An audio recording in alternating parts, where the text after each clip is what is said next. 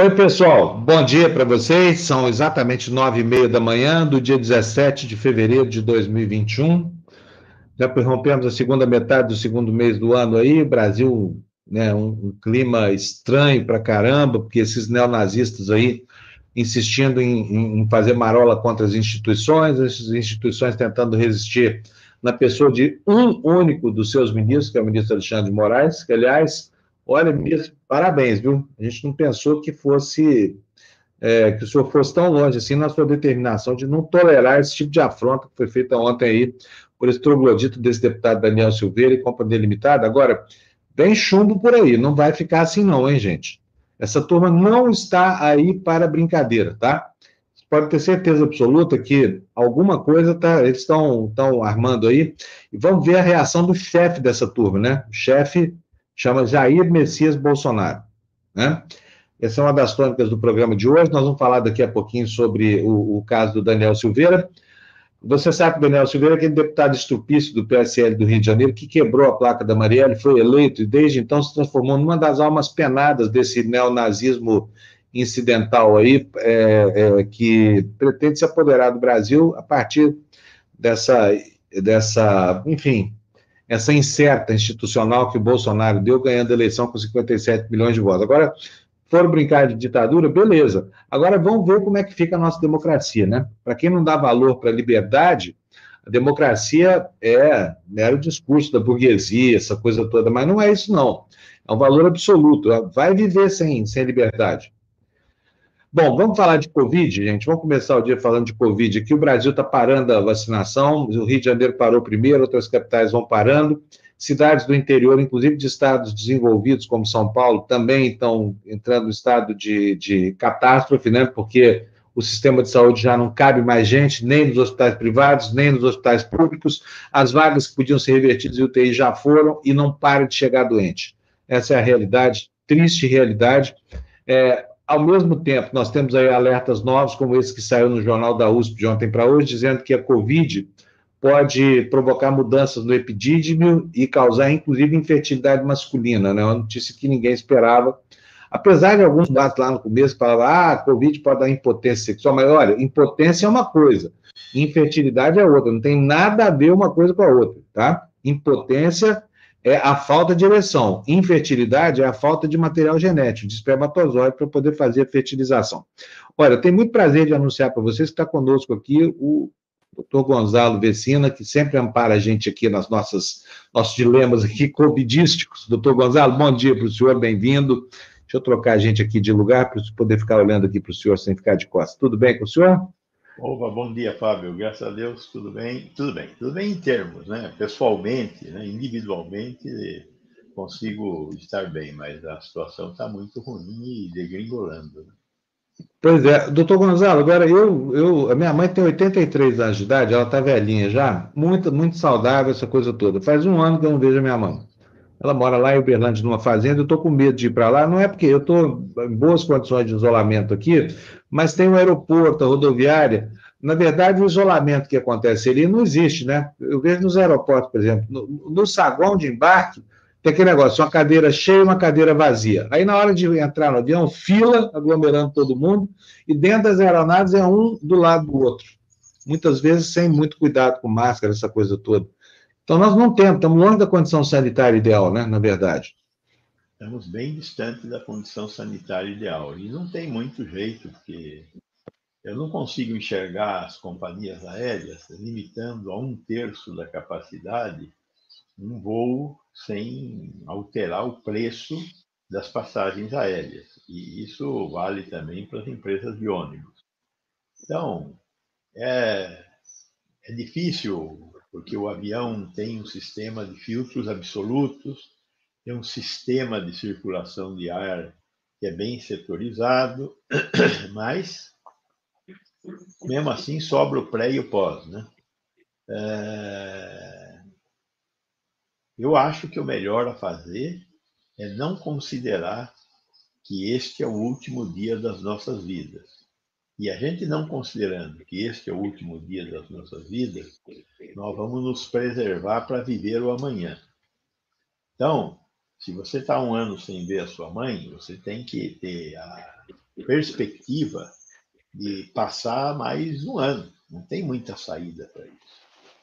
Porque este ano de 2021 será semelhante ao ano de 2020, com distanciamento social sempre e provavelmente em alguns momentos, como este que nós estamos vivendo agora, com isolamento social também. Dizer, estamos numa situação bastante, bastante delicada, porque a, o povo relaxou demais e esse relaxamento está dando o que parece ser uma segunda onda, mas na verdade, de novo, é o recrudescimento da situação anterior que nós tínhamos. Agora, e, doutor Gonçalo. Tem esse, tempero, tem esse tempero das novas linhagens. Né? Esse tempero das novas linhagens é uma coisa que ainda nós não temos muita certeza da consequência da, da mutação amazonense, da mutação londrina, da mutação da África do Sul. Porém, vai ter consequência, nós não temos certeza de qual vai ser. Então, tudo isso junto é, é bastante ruim, né? E aí você acrescenta a questão da vacina. Bom, vamos lá. É. Deixa eu botar a Mali aqui para dentro, porque eu tinha esquecido aqui de estar tão entusiasmado aqui com o senhor. Oi, Mali, bom dia, bom querida dia. amiga, tudo bem? Tudo. Mali, Doutor Gonzalo, olha, quero chamar a atenção para uma coisa. Esse troglodita desse Daniel Silveira, ontem no IML, deu um showzinho particular lá.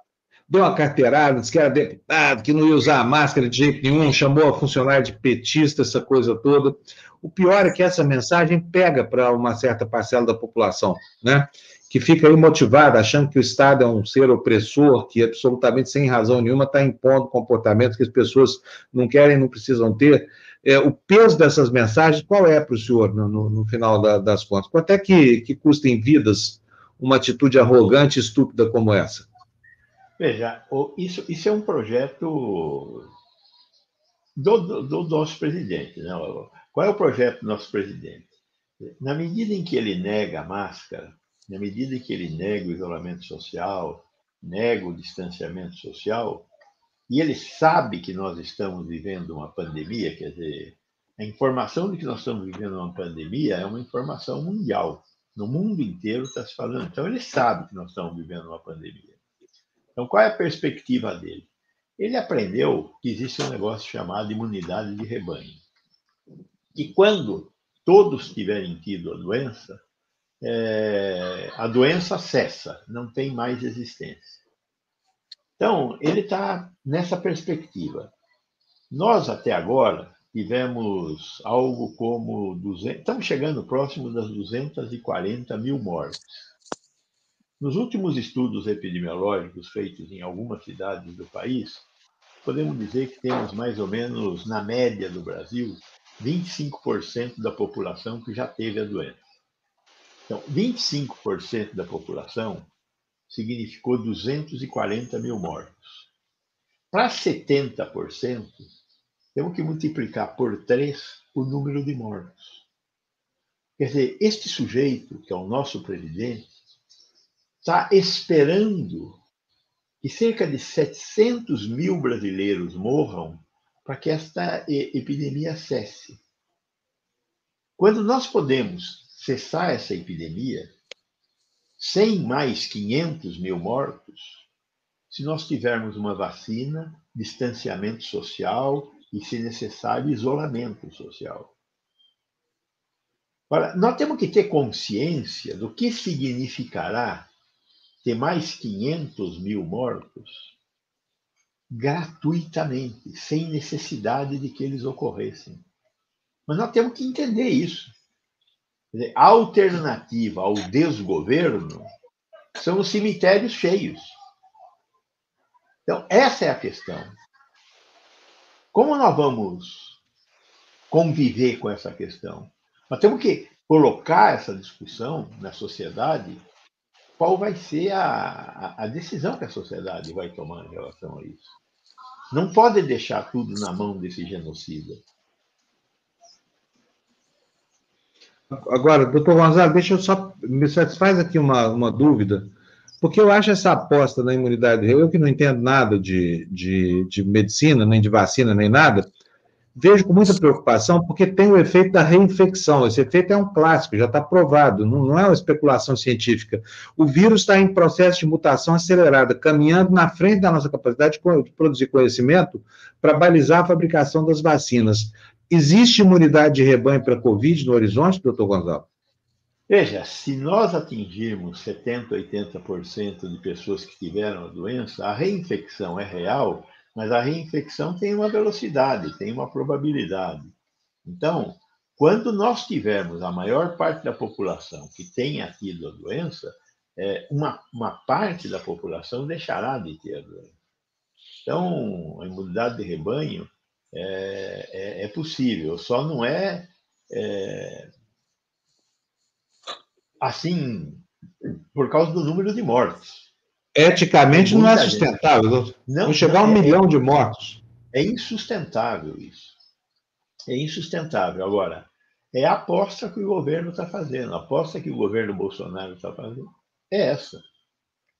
Como ele não trabalhou para vacina, ele está na expectativa uma... que nós vamos morrer todos e pronto.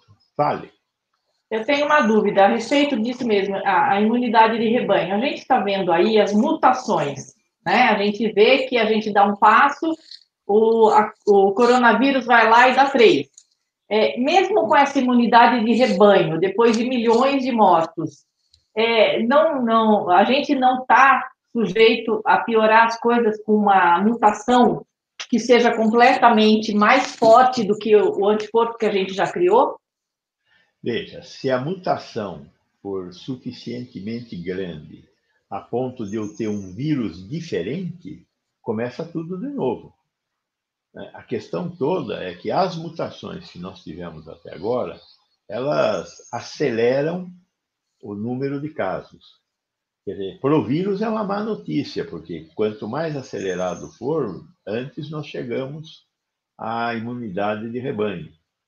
Agora, no meio do caminho, pode haver uma mutação tão radical que nós comecemos uma nova pandemia. É possível, é possível. Mas terá que ser é, ocorrer um conjunto de fenômenos do ponto de vista de mutações para que a gente chegue a esse ponto. Teoricamente é possível, porém é mais difícil porque essa mutação tem que ser uma mutação mais radical. Acho mais difícil de acontecer. Agora, o fato é que uma epidemia termina quando terminam os suscetíveis. Então, não estou falando de uma coisa em tese. É real. Quando não existe mais gente para ser contaminada, para ser infectada, ah, não acabam os casos. Então, em algum momento aí na frente, vão acabar os casos. Por que vão acabar os casos? Porque todo mundo vai ter tido a doença. Foi mais ou menos o que aconteceu com a gripe espanhola no início do século. De repente ela desapareceu. Por que, que ela desapareceu? Porque o vírus não encontrava mais suscetíveis, não encontrava mais pessoas para infectar. Isso pode acontecer de novo? Pode. Só que nós vamos ter que ter muito mais mortes do que nós estamos tendo hoje. Doutor Gonzalo, o senhor fez uma denúncia super importante em vários lugares, eu vi o senhor falando isso aqui na TV Democracia, o senhor foi muito enfático com relação ao lobby que estava sendo armado para beneficiar a União Química, para que a vacina Sputnik V, que é uma vacina que ninguém sabe como é que foi feita, que resultados, na, na verdade, ela traz. Teve um, um artigo na Lancet, mas os dados estão incompletos, a Anvisa, por exemplo, não conseguiu os dados da fase 3. Agora, me parece que o senhor conseguiu desmontar esse lobby, porque a Anvisa foi muito firme, né? A Anvisa foi muito, foi muito, e até o, o, o contra-almirante que preside a agência foi, foi positivo nesse negócio. Quero saber se o senhor acha que a gente está livre do risco de, de cair na ponta desse lobby agora. Veja, o fato é que é, nós temos uma ânsia por vacina, né? Quer dizer, apesar da Fiocruz e do Butantan terem garantido ao longo do ano de 2021 uma quantidade suficiente para vacinar toda a população, é ao longo ano do ano de 2021. Se nós quisermos trazer a vacinação completa da população para antes de dezembro deste ano, nós temos que conseguir mais vacinas. Se a Sputnik 5 V conseguir demonstrar que ela é, é eficaz e segura nos estudos de fase 3, não vejo por que não tê-la. Agora, a minha aposta é que, apesar de todas essas dificuldades para demonstrar o que é o estudo de fase 3, é que eles não têm produção suficiente para entregar uma quantidade de vacina que seja relevante para uma população do tamanho da população brasileira. É, eles já venderam o que tinham para vender. A saída deles agora é encontrar outras é, fábricas que tenham condição de fabricar essa vacina é, é, complementarmente à capacidade produtiva que eles têm lá na, na Rússia. Né? É, essa questão coloca em, em, em xeque a possibilidade da União Química pôr a fábrica deles em funcionamento. Eu volto a dizer, a fábrica da União Química é provavelmente uma fábrica muito moderna, pelas declarações que os proprietários têm feito, mas ela só entrará em atividade depois que ela tenha sido testada e inspecionada pela Anvisa e feita todas as validações de uma fábrica tão complexa quanto uma fábrica de biotecnologia. Isto, pela experiência que a gente tem, é uma coisa de seis meses. Então, é, essa fábrica estaria operacional lá em setembro. Então, não é, não é por aí. Né? A alternativa que nós temos no radar aí é a alternativa da Índia. É, a Índia é uma alternativa um pouco mais complexa, porque a, a Bharat Biotech, que é a empresa que tem uma vacina e vai fazer fase 3, embora na Índia já tenha sido concedido o registro só com os resultados de fase 1 e 2. E os indianos resolveram aplicar a vacina. Veja, esta é uma decisão que compete ao governo da Índia, que é um governo que nós sabemos também que tem muitas outras confusões, além do que a vigilância sanitária da Índia é uma vigilância sanitária bastante ruim. A Índia tem mais de 3 mil indústrias farmacêuticas. Destas, tem 15 a 20 indústrias que são muito boas, mas a maioria do restante são muito ruins. E a vigilância sanitária da Índia permite que elas existam. Por que, que as muito boas são muito boas? Porque elas são empresas que vendem sua capacidade de produção para as multinacionais. E as multinacionais estão cada vez mais se afastando de ter problemas de produção. Transferem, terceirizam a produção, e com isso não tem que fazer investimento em gente, investimento em meio ambiente, essa coisa toda.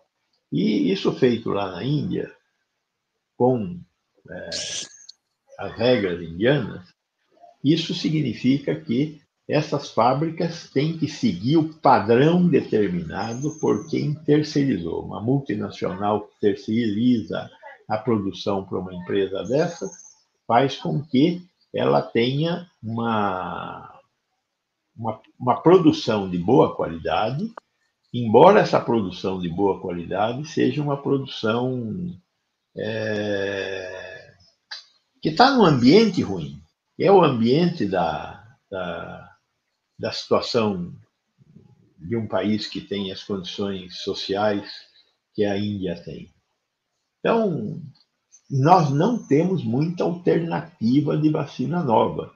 Não vejo isso é, na Rússia por causa da, da, de que eles não têm capacidade de entrega de uma, de uma quantidade de doses que fosse relevante, e na Índia, porque eles têm que terminar o fase 3. Sem terminar o fase 3, eu acho inaceitável dar a vacina correndo o risco de você é, vacinar milhões de pessoas sem saber se o produto que você está dando é seguro e produz eficácia. Por muito menos, nós quase fizemos uma revolução aqui com essa vacina chinesa, tá, da coronavírus. Então, temos que ter um mínimo de decência para tomar essas decisões, mesmo numa situação de emergência sanitária como a que estamos vivendo. Ô Gonzalo, eu quero agradecer ao senhor pela, pela resistência que o senhor exerceu. E foi muito importante mesmo. Eu agradeço desmontando esse lobby safado Né? É incrível como é que tem gente que se aproveita das situações de calamidade e de insegurança apenas para ganhar dinheiro, né? E da forma mais desonesta possível, porque onde tem esse tipo de lobby, tem desonestidade. Não há, não há, não há outra coisa a se esperar disso. Então, um abração para o senhor, obrigadão para o senhor mais uma vez. Viu? Eu vi, eu vi aí, só, só rapidissimamente, eu vi aí algumas coisas com relação a esse negócio de Israel. Esse negócio uhum, de Israel é uma, é uma outra bobagem, né? Quer dizer, um produto que foi testado com 30 hum. pacientes e sem um duplo cego, sem fazer uma pesquisa. Eu, eu acredito muito na ciência de Israel, na capacidade de Israel, mas se nós não formos capazes de fazer um duplo cego randomizado com esse spray, não dá para acreditar em nada do que está sendo prometido. Este é o grande problema. Não estou negando. Estou dizendo que existe um jeito de saber se essas coisas funcionam ou não aqui no Brasil. E o jeito de saber se elas funcionam ou não é fazendo um estudo duplo cego randomizado com esse spray aí. Pode ser que tenha, nós tenhamos, tenhamos frente a uma solução, porém ela tem que ser comprovada, porque água benta também faz efeito. Basta ter fé. Isso. Muito bom. Doutor Vecino, um abração para o senhor mais uma vez. Muito obrigado de novo. Viu? Obrigado a você, sempre às ordens. Bom dia para você e para os nossos espectadores aí. Vamos Muito nos obrigado. preparar para essa luta, hein? Não, você pode ficar tranquilo. Se eu precisando gritar, o senhor toca aqui, porque a gente pode tá na hora. Um abraço, doutor Vecino. Tchau, tchau. tchau. Eu vou rapidamente, nós vamos ter daqui a pouquinho o ex-governador e ex-ministro Tarso Genro falando aqui sobre frente para enfrentar essa ameaça neofascista que tem no Brasil. Neofascista não, neonazista, vai, vamos dar nome aos bois aqui. Antes do, do, do ex-governador, eu vou colocar aqui, olha, quem? Marona. Bom dia, Cris Marona, meu Bom grande dia, amigo, advogado Fábio. dos melhores. Bom dia, Mali. Tudo bem? Tudo bem? Tudo Opa, ótimo. Tirei, tirei o Marona aqui. Também temos o Fernando Ideu aqui do outro lado. Fernando, tudo bem? Dois baita advogados bom aqui. Dia, Bom dia, Mali. Muito, Gente, muito feliz em reencontrar meu amigo Cristiano Marona aqui. Da mesma Olha, forma. eu, eu estou feliz em promover esse encontro aqui, agradeço a André aqui, porque André foi para o Zap de manhã aqui correto. Nós temos pouquíssimo tempo, que daqui a pouco temos Tarso Jean. Vai ser uma perguntinha só para os dois. Vocês estão vendo aí esse embrólio em torno da prisão do Daniel Silveira. Ontem ele falou: ah, vou dormir lá, amanhã está tudo bem. Quero ver se vai, se vai bancar uh, uh, o plenário da Câmara. O que, que vai acontecer agora, na opinião de vocês? Começando pelo Cris Marona. Vai lá, Cris. Bom, é, a Câmara dos Deputados ela tem que se manifestar sobre é, esse, essa ordem de prisão, porque é isso que diz a Constituição. Né? O ministro Alexandre de Moraes, com base no inquérito das fake news, que é um inquérito que tem muitos problemas, né, que foi criado com base numa interpretação extensiva a respeito do regimento interno da, da, do Supremo Tribunal Federal, que fala que, própria, que a própria corte pode instaurar uma investigação quando o crime acontece nas suas dependências, é, depois uma distribuição sem é, sorteio, né, para um ministro, digamos assim, alinhado ao então presidente supremo, e agora nós tivemos a decretação dessa prisão. É, a base é, da decretação da prisão foi a Lei de Segurança Nacional. O deputado Daniel Silveira é, fez uma manifestação numa, num canal de YouTube é, muito violenta, xingando ministros, ofendendo, ameaçando, é, fazendo, enfim, é, infelizmente nada de novo que não tenha acontecido antes. Né? A minha preocupação é menos de ordem jurídica e mais de ordem política. Né? Eu me pergunto o seguinte: é, por que esse deputado, que é um deputado, é, digamos assim, do bolsonarismo raiz, né? ele foi o deputado que foi flagrado é, naquela cena lamentável em que é, uma placa com o nome da rua Marielle Franco, no Rio de Janeiro, foi quebrada em dois pedaços. Né? Na época, o então candidato Wilson Witzel também estava lá, e esse Daniel Silveira foi, digamos assim, o protagonista dessa cena. O que a gente tem que perguntar é o seguinte: é, por que que é, é, nesse momento, quando nós temos 240 mil mortes pela Covid, o ministro da Saúde, é, Pazuello, pressionado pelo Supremo Tribunal Federal, não temos vacina, é, falta o auxílio emergencial, agora um novo decreto de armas flexibilizando o acesso a armas de fogo. é, a situação realmente é, não é, digamos assim, fácil de entender. E nós estamos aí, digamos assim, na, nas portas de uma terceira onda. Quem tem memória, né, acho que Fábio, Mali, próprio Fernando, é, somos mais ou menos da mesma geração, é, o AI-5 nasceu de uma crise com o Congresso, quando o então deputado Márcio Moreira Alves sugeriu que as mulheres dos militares fizessem como é, as mulheres de Atenas, né, fizessem uma greve de sexo é, com os militares por conta das denúncias de tortura é, que então circulavam. Os militares reagiram e fecharam o Congresso por meio do AI-5. Né? Nós estamos vendo um movimento mais ou menos semelhante. O grupo bolsonarista tentando, de todas as formas, desacreditar as instituições, o próprio Bolsonaro é, em manifestações antidemocráticas já é, sinalizou que é favorável ao fechamento do Congresso. O próprio Bolsonaro também é, já disse que se não ganhar a eleição de 2022, isso é, é, só pode ser fraude, né? Então, é, de uma maneira geral, é possível dizer que o golpe já começou. Infelizmente, a dizer que as instituições estão funcionando normalmente me parece não ser mais suficiente gravíssima essa análise. E, olha, Cristiano é um cara ponderado, hein?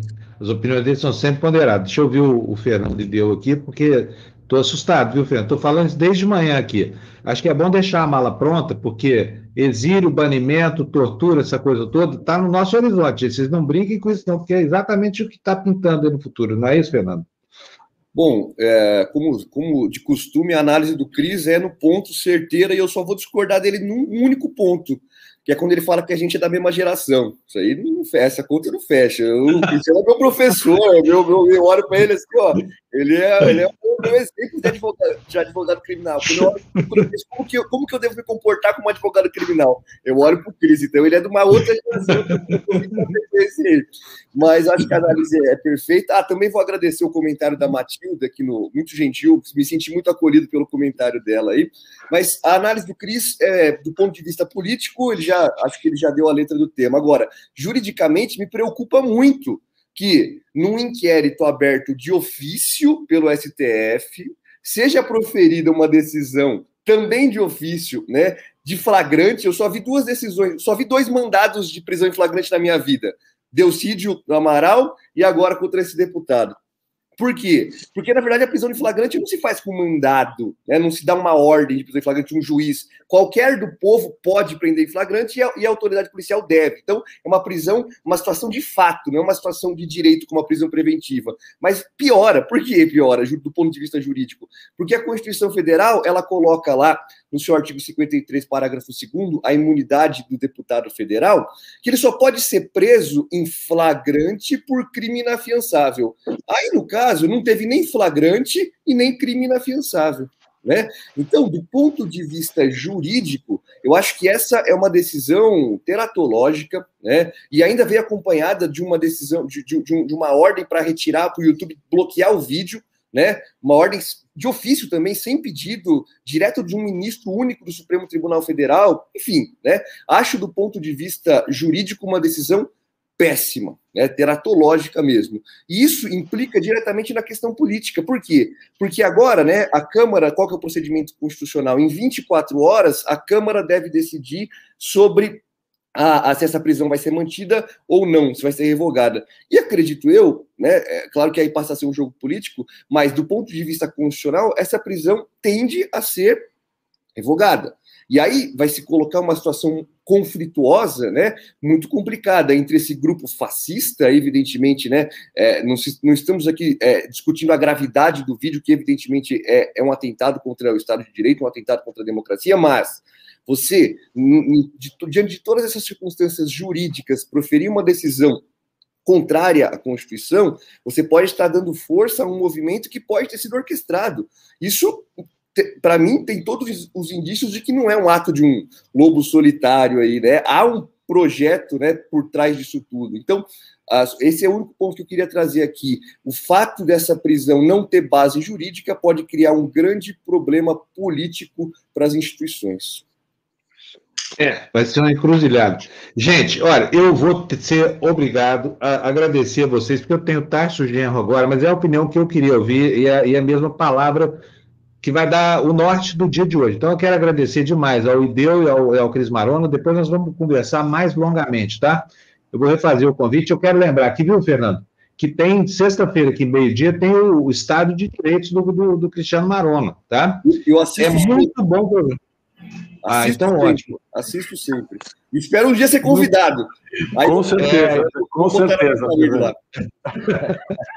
Gente, muito obrigado por vocês. Bom dia para vocês, tá? Vamos aguardar o que vai acontecer, porque se houvesse embate, o golpe está dado. É essa que é a questão. Por falar em golpe, uma pessoa que tem alertado o país sobre esse golpe que está em curso, Tarso Genro, que ex-governador, ex-ministro, ex-quase tudo na República. Tudo bem, governador? Bom dia, bem-vindo aqui no nosso programa dia, de novo. Governador. Tudo bem, um grande abraço a vocês e uma grande honra compartilharmos de novo aqui nesse programa maravilhoso.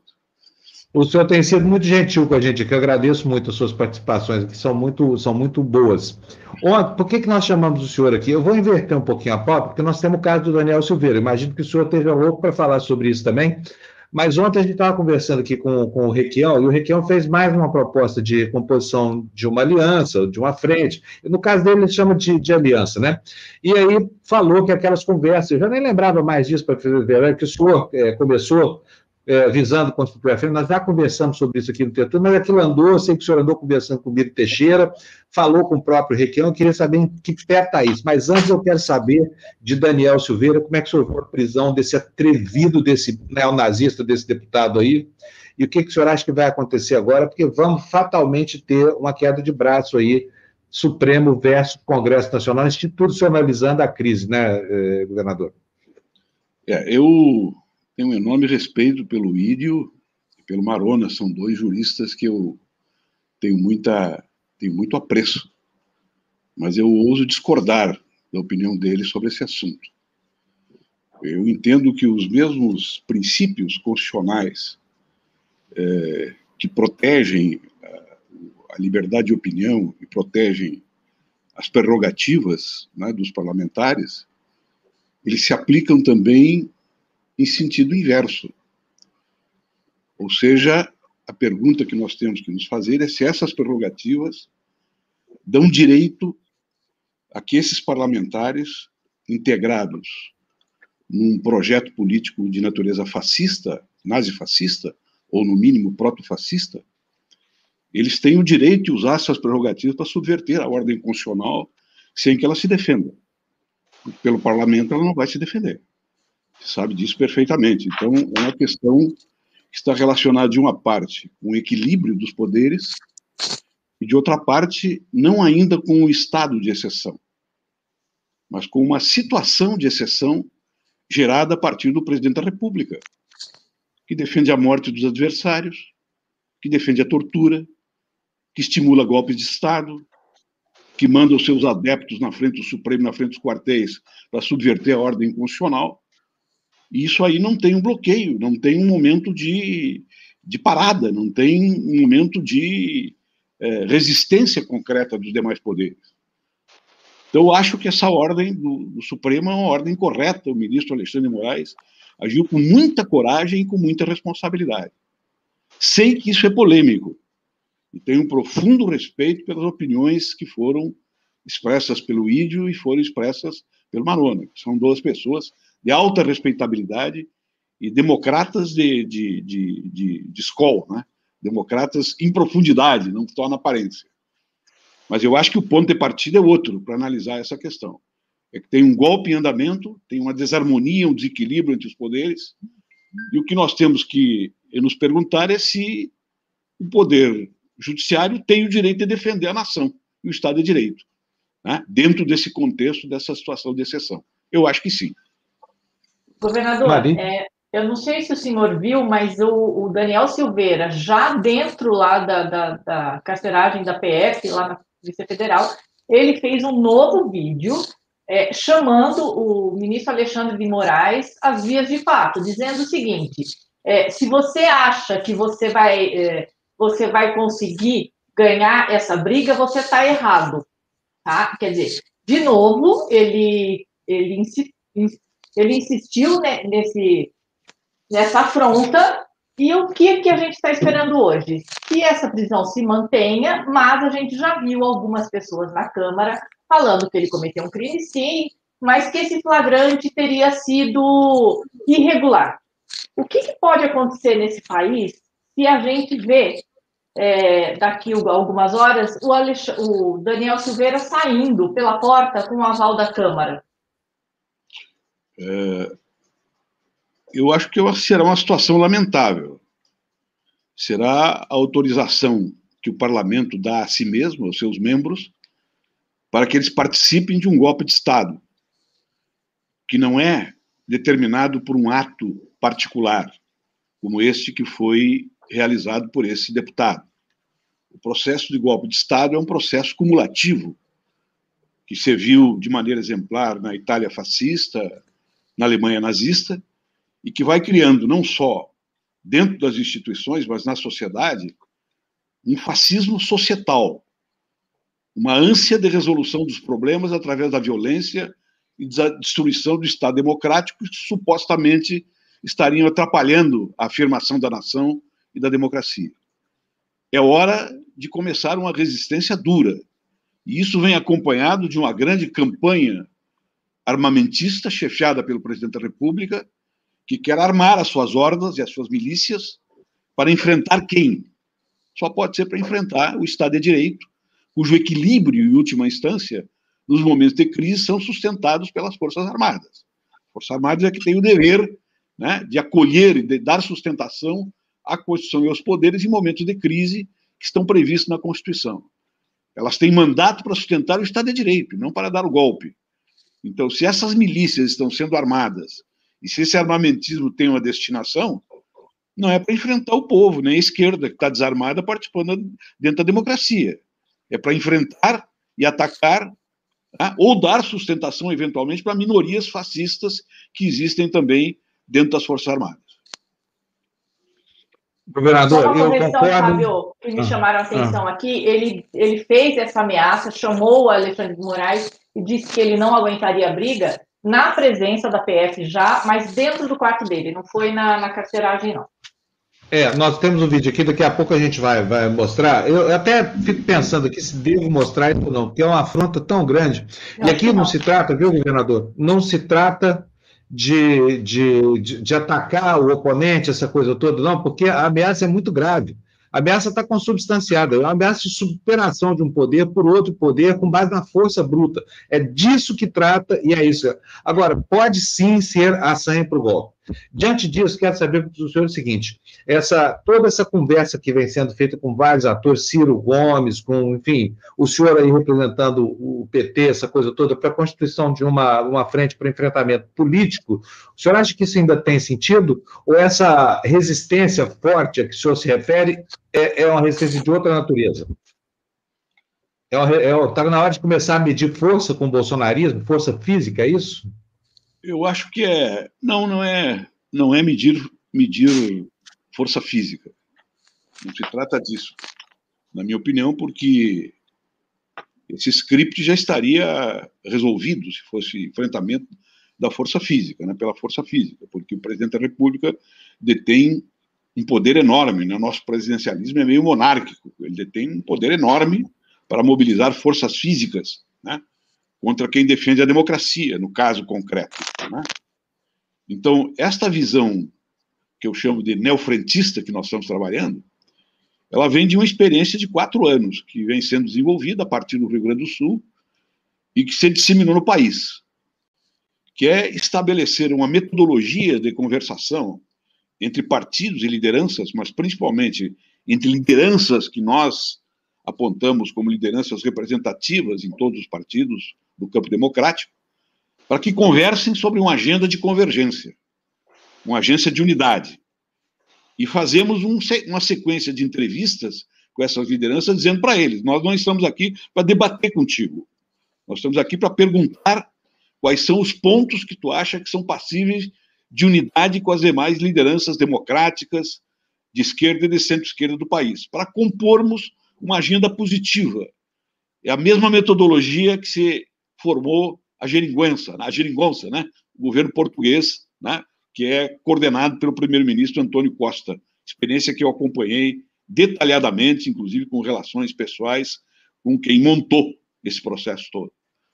E a partir desta agenda de unidade, nós compormos uma frente política, né, datada, que está vinculada a 2021 e não a 2022, para verificar se é possível, no curso dessa negociação, que você tenha um candidato ou mais de um candidato a presidente da República desse campo que tenha um protocolo de respeitabilidade recíproca, para que nós estejamos juntos no segundo turno, se não for possível ter um único candidato. Esse é o nosso trabalho. E é um trabalho que é feito com próceres né? É, do, do, do, PTB, próceres do PT, é, do PCdoB, pessoas do PMDB que não estão subordinadas à direção, do PSOL, né? Que convergem para essa visão. Então, é, uma, é, uma, é, uma, é um movimento de uma esquerda plural, que busca unidade, uma unidade contingente e que pode se tornar uma unidade estratégica para resistir ao fascismo e ter um programa de saída da crise unitária dentro do nosso campo. É, só para me fazer entender direitinho, quando eu falo medir força, não é lutar, pegar o revólver e sair por aí atirando, não é, é, é, encher as ruas, né? Encher as ruas de gente para mostrar força, não, porque já estão me demonstrando, né? você quer lutar, mas não, está armada nunca, nós vamos brigar dentro das instituições, nós não temos força. Bolsonaro tem os generais, tem os coronéis das polícias militares, tem as milícias, tem o crime organizado ao lado dele, não precisa de mais nada. Para superar a gente pela força é moleza. Agora, vamos pelo lado da lei da institucionalidade, né, né governador? Porque aí, aí não tem para ninguém. Duvido que, que alguém no país possa argumentar com a, força da Constituição e das instituições, dando guarida a uma proposta dessa, sabe, de destruição do Estado brasileiro da democracia brasileira. Porque está muito claro. O, o, senhor acha que isso pode servir como, como faísca para deflagrar essa, essa a intenção golpista que o próprio presidente da República não esconde, que quer golpear as instituições? O senhor acha que isso pode ser o pretexto, governador?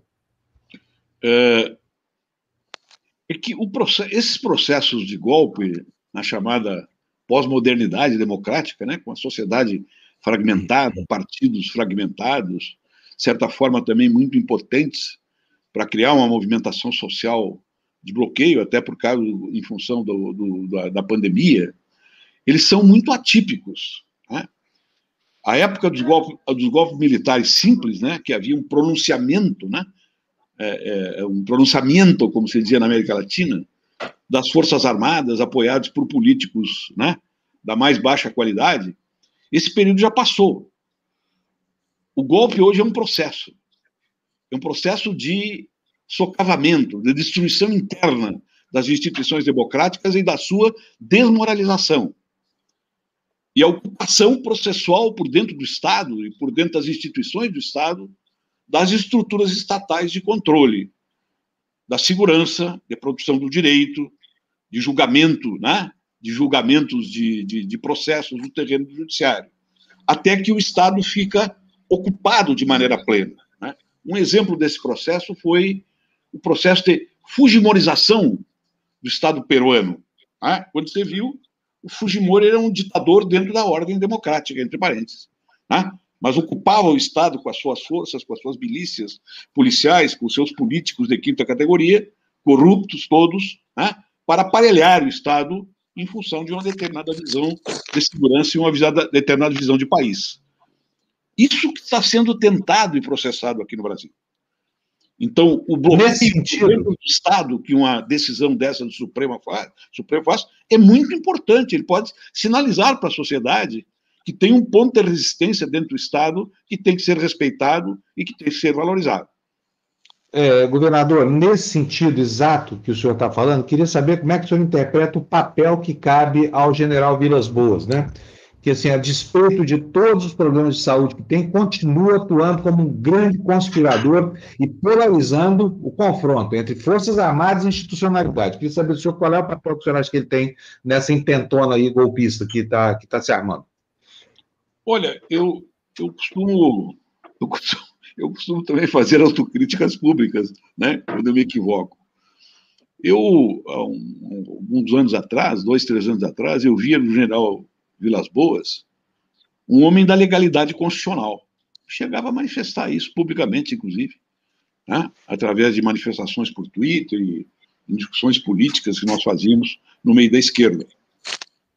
E eu acho que o general, eu não sei se foi motivado, inclusive, pelo seu estado de saúde ou pelas pressões que sofreu no meio bolsonarista, ele foi avançando para uma posição golpista, né? uma posição tutelar, inclusive, do Supremo, que ali foi o ponto de virada do seu posicionamento.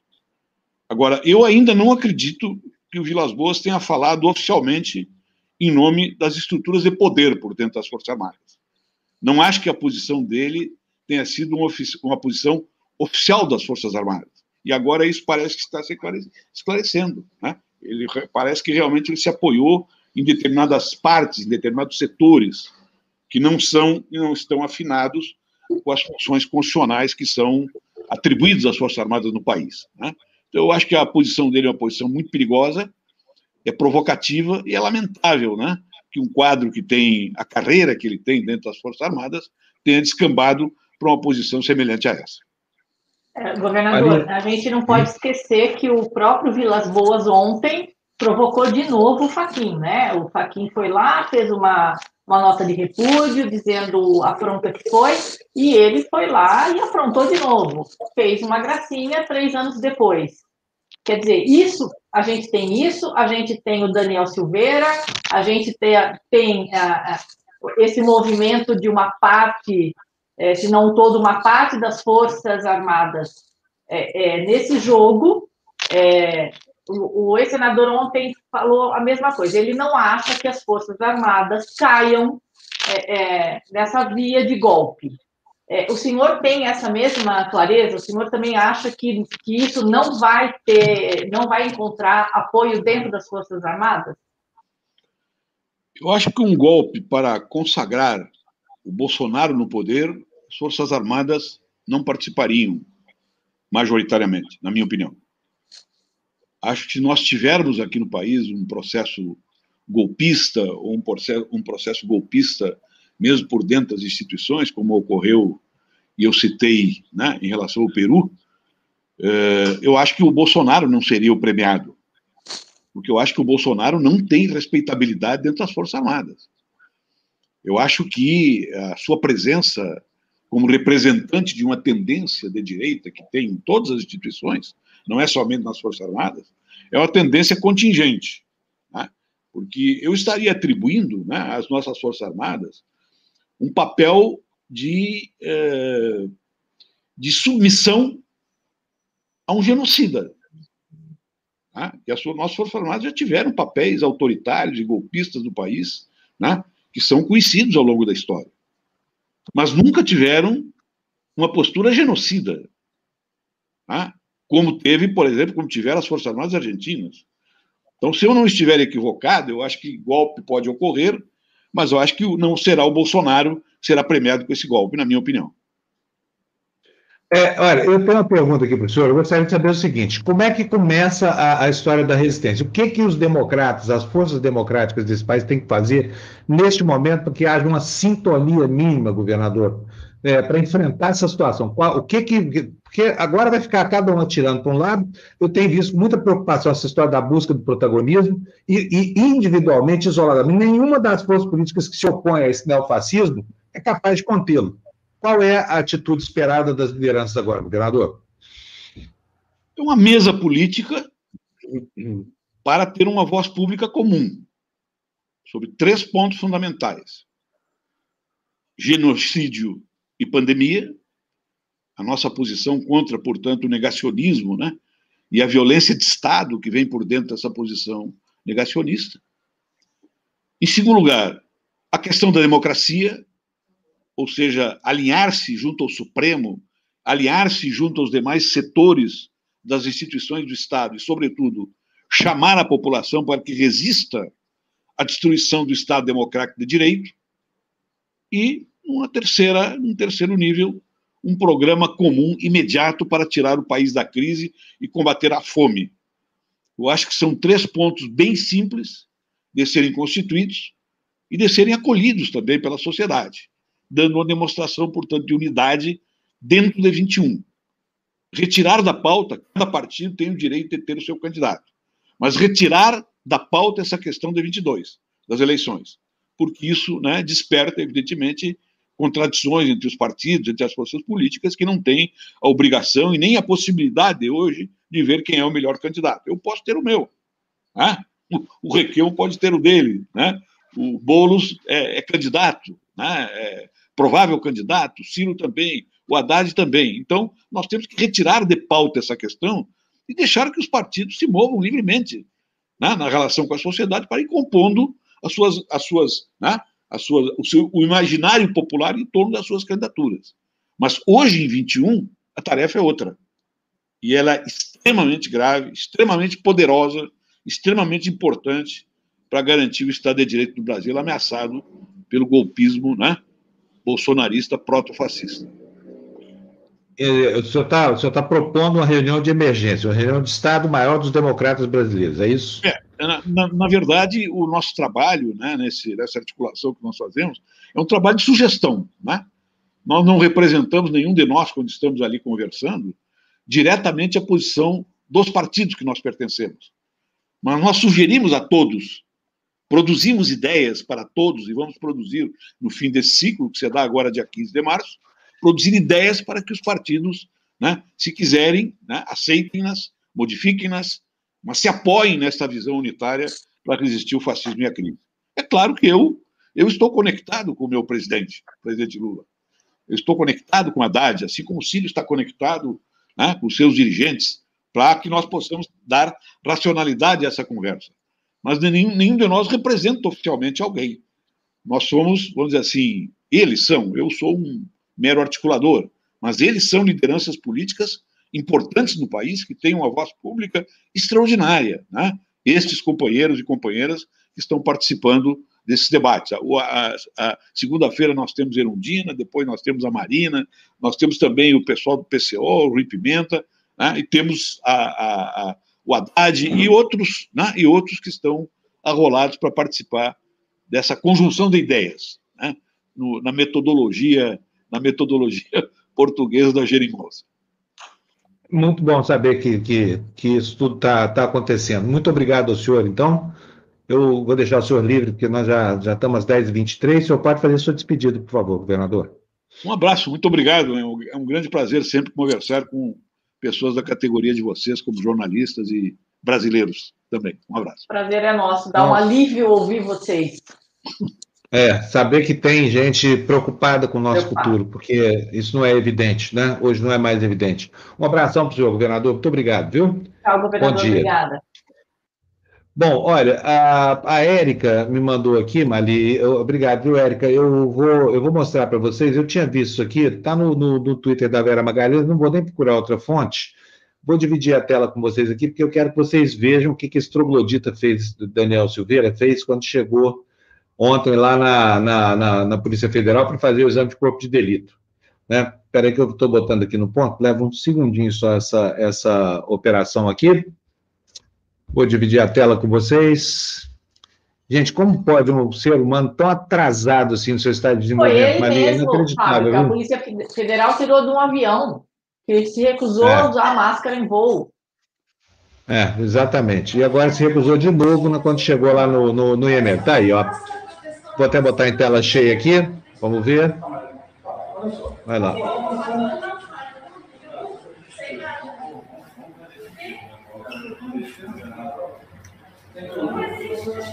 Ele está se recusando a usar a máscara.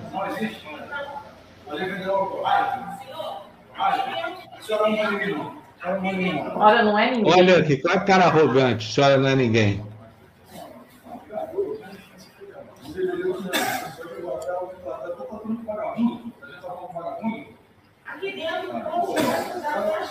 Bota a máscara aí, cara. Bota essa porra dessa máscara aí, Daniel. Anda. Olha o vocabulário de bordel aí, ó. Reconhece e fala assim, pô, agora eu vou fazer meu espetáculo. Põe a máscara, rapaz. Põe essa máscara aí, troglodita.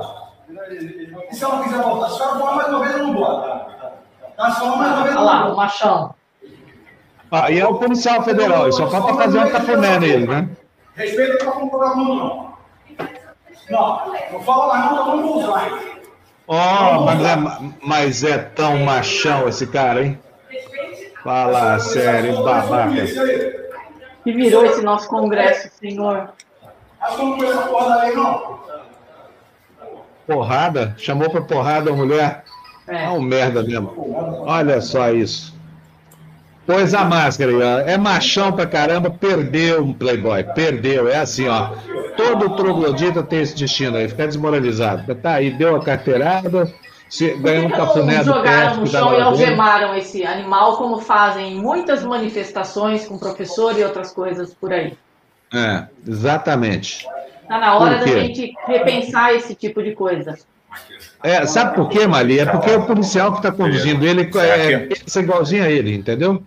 Mas colocou a máscara, o troglodita colocou a máscara na boca, obviamente o nariz não colocou, porque. A ordem né, de prisão bota no chão e algema um é. animal desse. Então, exatamente, e mete a máscara na marra mesmo, mas não vai, Exato. não. Vai fazer cafunézinho pro policial federal, oh, não, deputado, desculpa, mãozinha no não, ombro. Ofender a parceira dele, ofender a policial. Que cara, porcaria de polícia que é essa? Porcaria, entendeu? Para pegar o pobre lá, pega pelo pescoço, dá mata-leão, mata se for o caso. Agora, para pegar um troglodita desse aí que quer acabar com a democracia brasileira, fica todo cheio de dedinho. Oh, não, deputado, por favor, põe a máscara aí.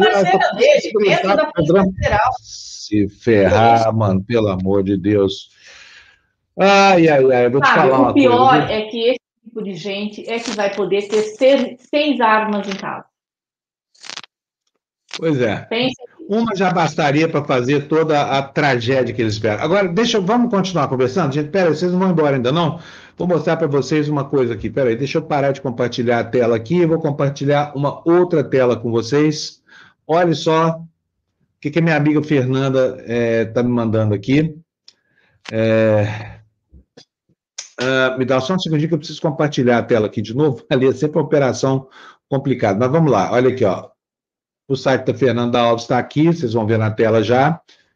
Olha, deputado federal protocola projeto de lei para tipificar criminalmente exclusão de redes sociais sem ordem. O que, que diz a notícia aí? Ó? Carlos Jordi, né, outra alma penada do, do PSL, protocolou, protocolou projeto de lei que criminaliza em território nacional o sócio proprietário de empresa responsável pelo ato. O que, que diz a, a Fernanda?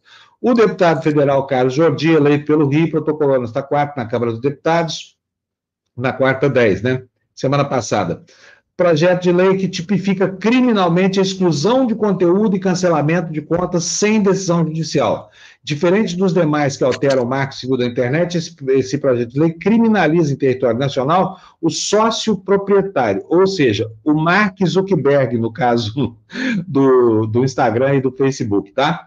É, é, para quê? Por que, que criminaliza? Criminaliza em território nacional sócio propriedade de empresa de mídia social que praticar ato de exclusão de conteúdo ou banimento de perfil. O Jordi é uma das almas penadas, é esse aí que você está vendo aí, ó.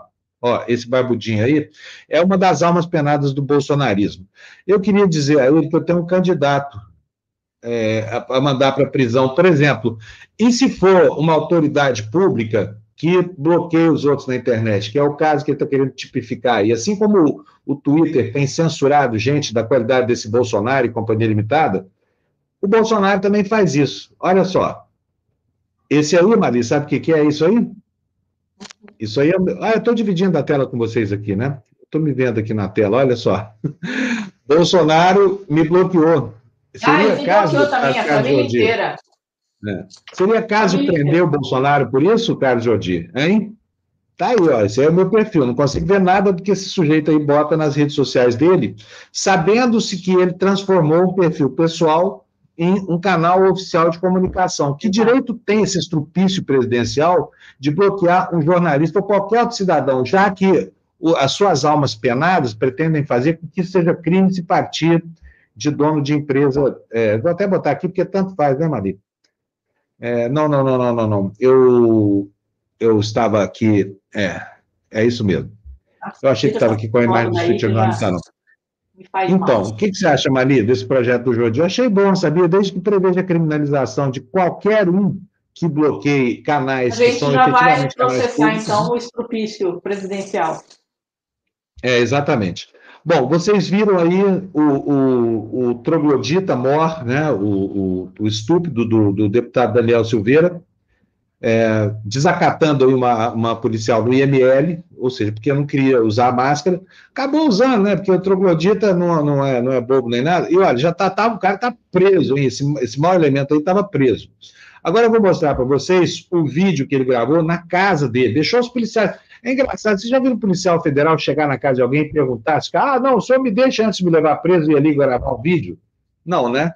Vocês lembram como eles foram rigorosos no caso do Lula? E eu não estou defendendo Lula, só estou demarcando aqui a diferença de tratamento, tá? Olha só o que, que o cara foi fazer no escondidinho do quarto dele, enquanto esse bondoso policial federal esperava tranquilamente, placidamente por ele, na sala da casa desse marginal chamado Daniel Silveira. Bom, quando eu falo que as coisas aqui no Brasil não estão certas e há algo de muito errado, ninguém acredita. Nesse momento, 23 horas e 19 minutos. Polícia Federal aqui na minha casa, estão ali na minha sala, deixei-os entrar, convidei-os para que entrassem, anulei a minha prerrogativa de deputado federal, permitindo que eles entrassem na minha casa a esse horário, com um mandado de prisão expedido pelo Alexandre de Moraes. Ministro. Ó, primeiro, não deixou nada. O cara estava sendo preso, não abriu mão de nada. É um marginal que está sendo preso por ordem de um ministro supremo, para botar as coisas no lugar. Então, não abriu mão de nada, tá? É apenas um bandido sendo acossado pela polícia a partir da ordem de um juiz. Vamos continuar vendo. Eu quero que você saiba que você está entrando numa queda de braço que você não pode vencer. Não adianta você tentar me calar. Eu já fui preso mais de 90 vezes na Polícia Militar do Estado do Rio de Janeiro. Seria bom aqui, viu, Mali, que ele explicasse por que tantas prisões. Será que foi por quê? Porque policial militar preso ou é corrupção, ou é porque matou alguém sem. sem ou, ou é, sei lá, por quê? Por que uma pessoa vai presa 90 vezes? Um cara que passou 90 vezes pelo chilindró, ainda que em prisão administrativa, Maria, o que, que nós podemos Boa pensar dele? Não é. E ainda mais o sujeito que se arroga, né? O, o, o dono da verdade ostenta essas prisões como um troféu. que será que levou 90 vezes para a prisão? Não era bom a gente saber disso, não, hein? Antes da gente continuar, deixa eu ler aqui o que o doutor José Elias Aex Neto está dizendo para nós aqui. Obrigado pelos 10 reais, doutor José. Está dizendo, estou concordando com você da TV Democracia. Está em curso um golpe fascista. Esse deputado é um gorila, como milhares de outros que estão sendo preparados pelo Brasil afora para dar suporte ao mesmo. É exatamente isso, viu, o, o doutor Aex? Olha, essa indignação é partilhada por. Cadê o negócio do Ed Luz? Põe aí para mim de novo, Fernando. Eu acabei tirando aqui. Ele nos manda cinco reais, dizendo aqui, olha, Fábio, não deve mostrar, só fortalece o discurso desse, desculpa, Hélio, sabe, mas também fortalece a nossa indignação. Eu agradeço seu comentário, até concordo com você, mas, assim, é, é para exercitar a nossa indignação que eu fiz isso, tá? Eu não sei nem se está certo, viu, Mari, para falar a verdade, tá vendo só, Mari? Então, se, lamento se vocês não estão concordando comigo hoje, faço de boa fé. Rogério Matias nos manda cinco reais no Super Sticker. Obrigado, Rogério. Muito obrigado mesmo para você. Quero agradecer todas as opiniões indignadas de vocês hoje aqui na nossa área de comentários. A Matilda está dizendo aqui para nós: olha, esse policial federal que permitiu a gravação do vídeo é bandido igual, deve ser punido pela corporação. PF, Judiciário e Câmara, está repleta de bolsonaristas. A Janil está dizendo, esse troglodita aí, o Daniel, é bandido mesmo, é bandido. 90 prisões, o cara que teve preso 90 vezes, boa bisca não é, né, gente? Fala sério, hein? E a Polícia Rosane Federal, né? Que papel, que papel mais escroto, né? Prenderam até o iPad do neto do Lula. Aí deixa é. o, o machãozinho aí fazer vídeo. Que... Alguém não... tem que botar ordem nessa casa, né? A Rosane diz com muita propriedade: não chame de marginal, ele não está à margem da sociedade. Nossa sociedade o acolheu, ele é bandido. É isso mesmo, é bandido, bandido, querendo roubar as nossas instituições, né? A Matilda fala aqui para a gente também: olha, na favela, se você for gravar um vídeo, leva um tiro na cabeça se não levar antes de começar a gravar. É verdade mesmo, é verdade mesmo. E a Inês Costa defendendo os gorilas aqui, pedindo para que a gente não ofenda os gorilas, chamando esse, esse subgorila de gorila, né? Ah. Mas eu acho que mais grave de tudo que aconteceu de ontem para hoje é o que vai acontecer de hoje para amanhã.